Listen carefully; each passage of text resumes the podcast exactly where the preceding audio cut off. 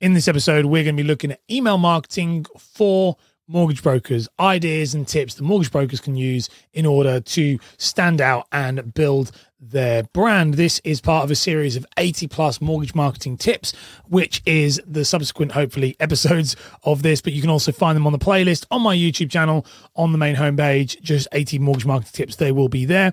But as I said, this one is covering all email marketing ideas for mortgage brokers. We're going to be doing that right now. You're listening to the Mortgage Marketing Podcast with Ash Borland, the show that helps mortgage brokers create impact and income by mastering content marketing. Let's dive straight into it.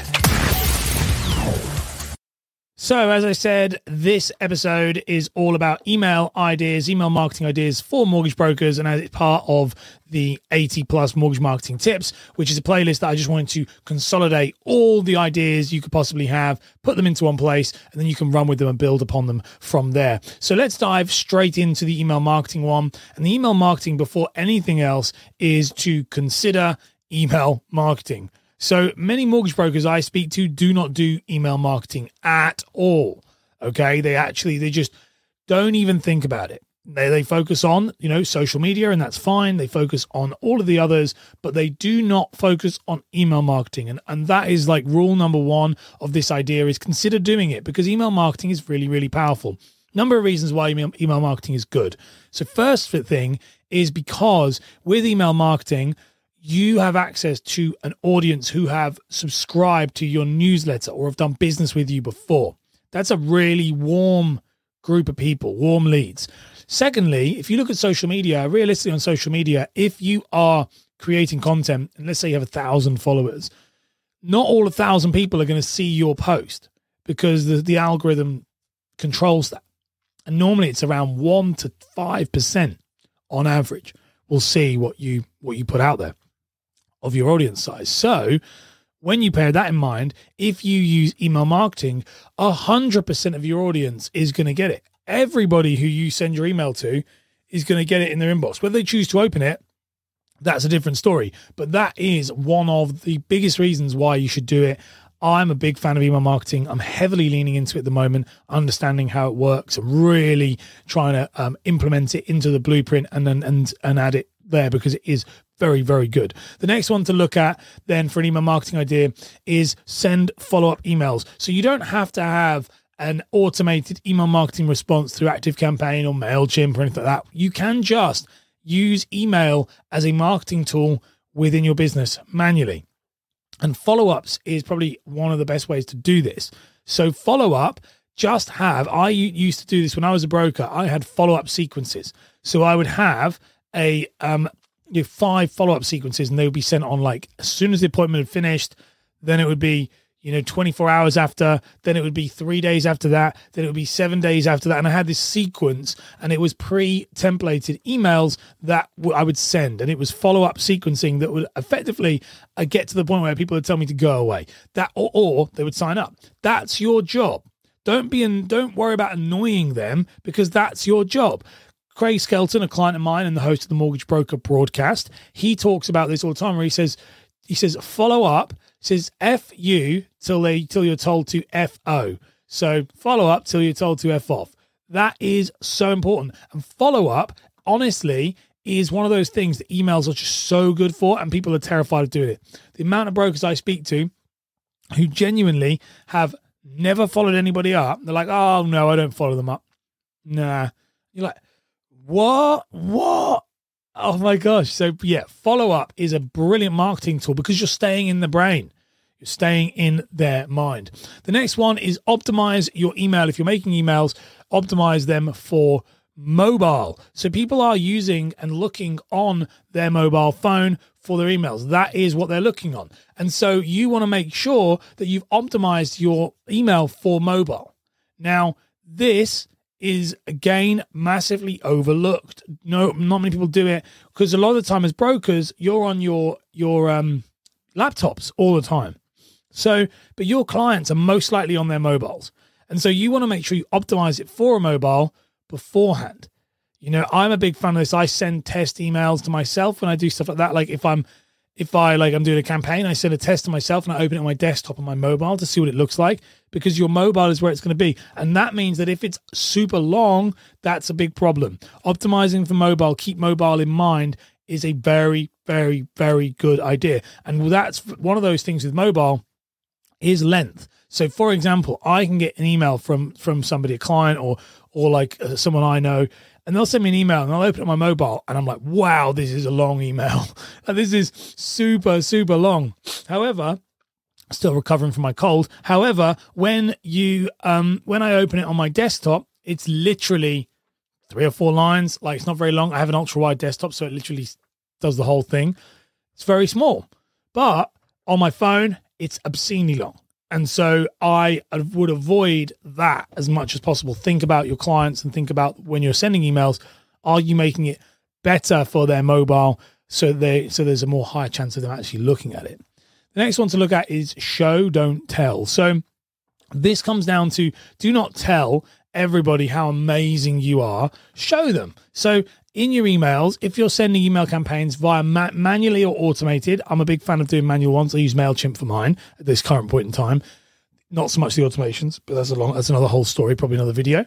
But what you want to do is show what you've done.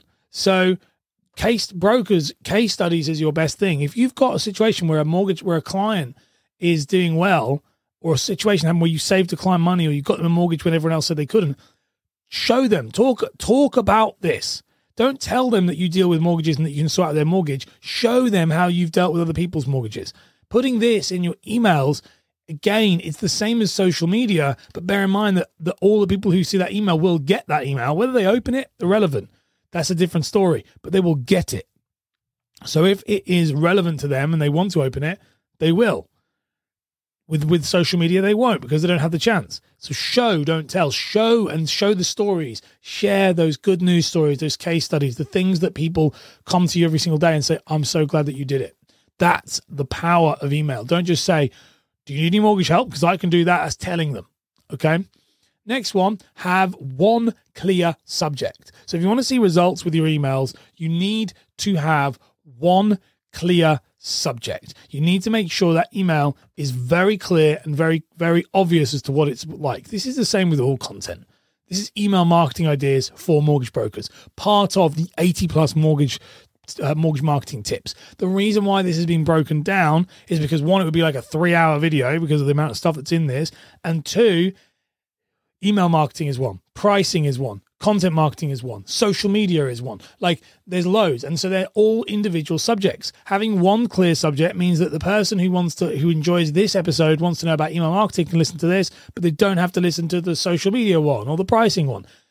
I hope you listen to all of them, of course. But you don't have to. And that's very important with your emails. One clear subject. If you can break that down into multiple subjects, that's another email for another day. That is, keep it short, keep it sweet. Very, very, very good practice. This, again, we're so used to being bombarded with long newsletters. When was the last time you read a long newsletter? But if someone sends me an email that's literally a couple of lines and it's like, hey, this is something I've been looking at. We had this. Here are my findings, 1, 2, 3, in bullet point format. If you have any questions, feel free to drop me an email. Bang, I love that. And I email back all the time. So it's a powerful move when you do that. Next one is to subscribe to your competitors. It might sound silly, but see what they're doing.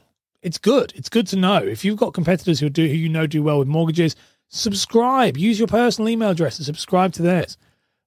Observe the competitors for a number of reasons. First one is, when you subscribe to your competitors, you're going to get ideas. If they're a similar niche to you and they're talking about something you're not, you should probably be talking about it.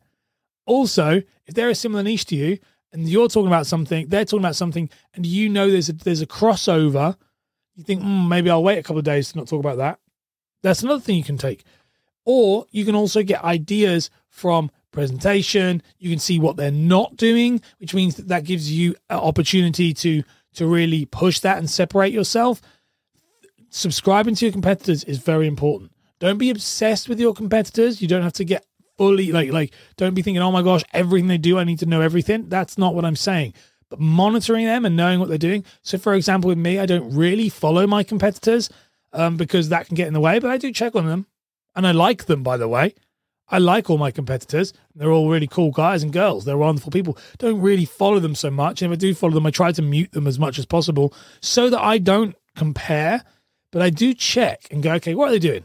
Probably once a month, I'll look in and go, okay, what are they doing? What are they doing there? Okay, that's cool. I'm on the right track. They're on the right track. We're slightly different now. I can see my, you know, my USP. I can see how their USP would be something I don't want to get into.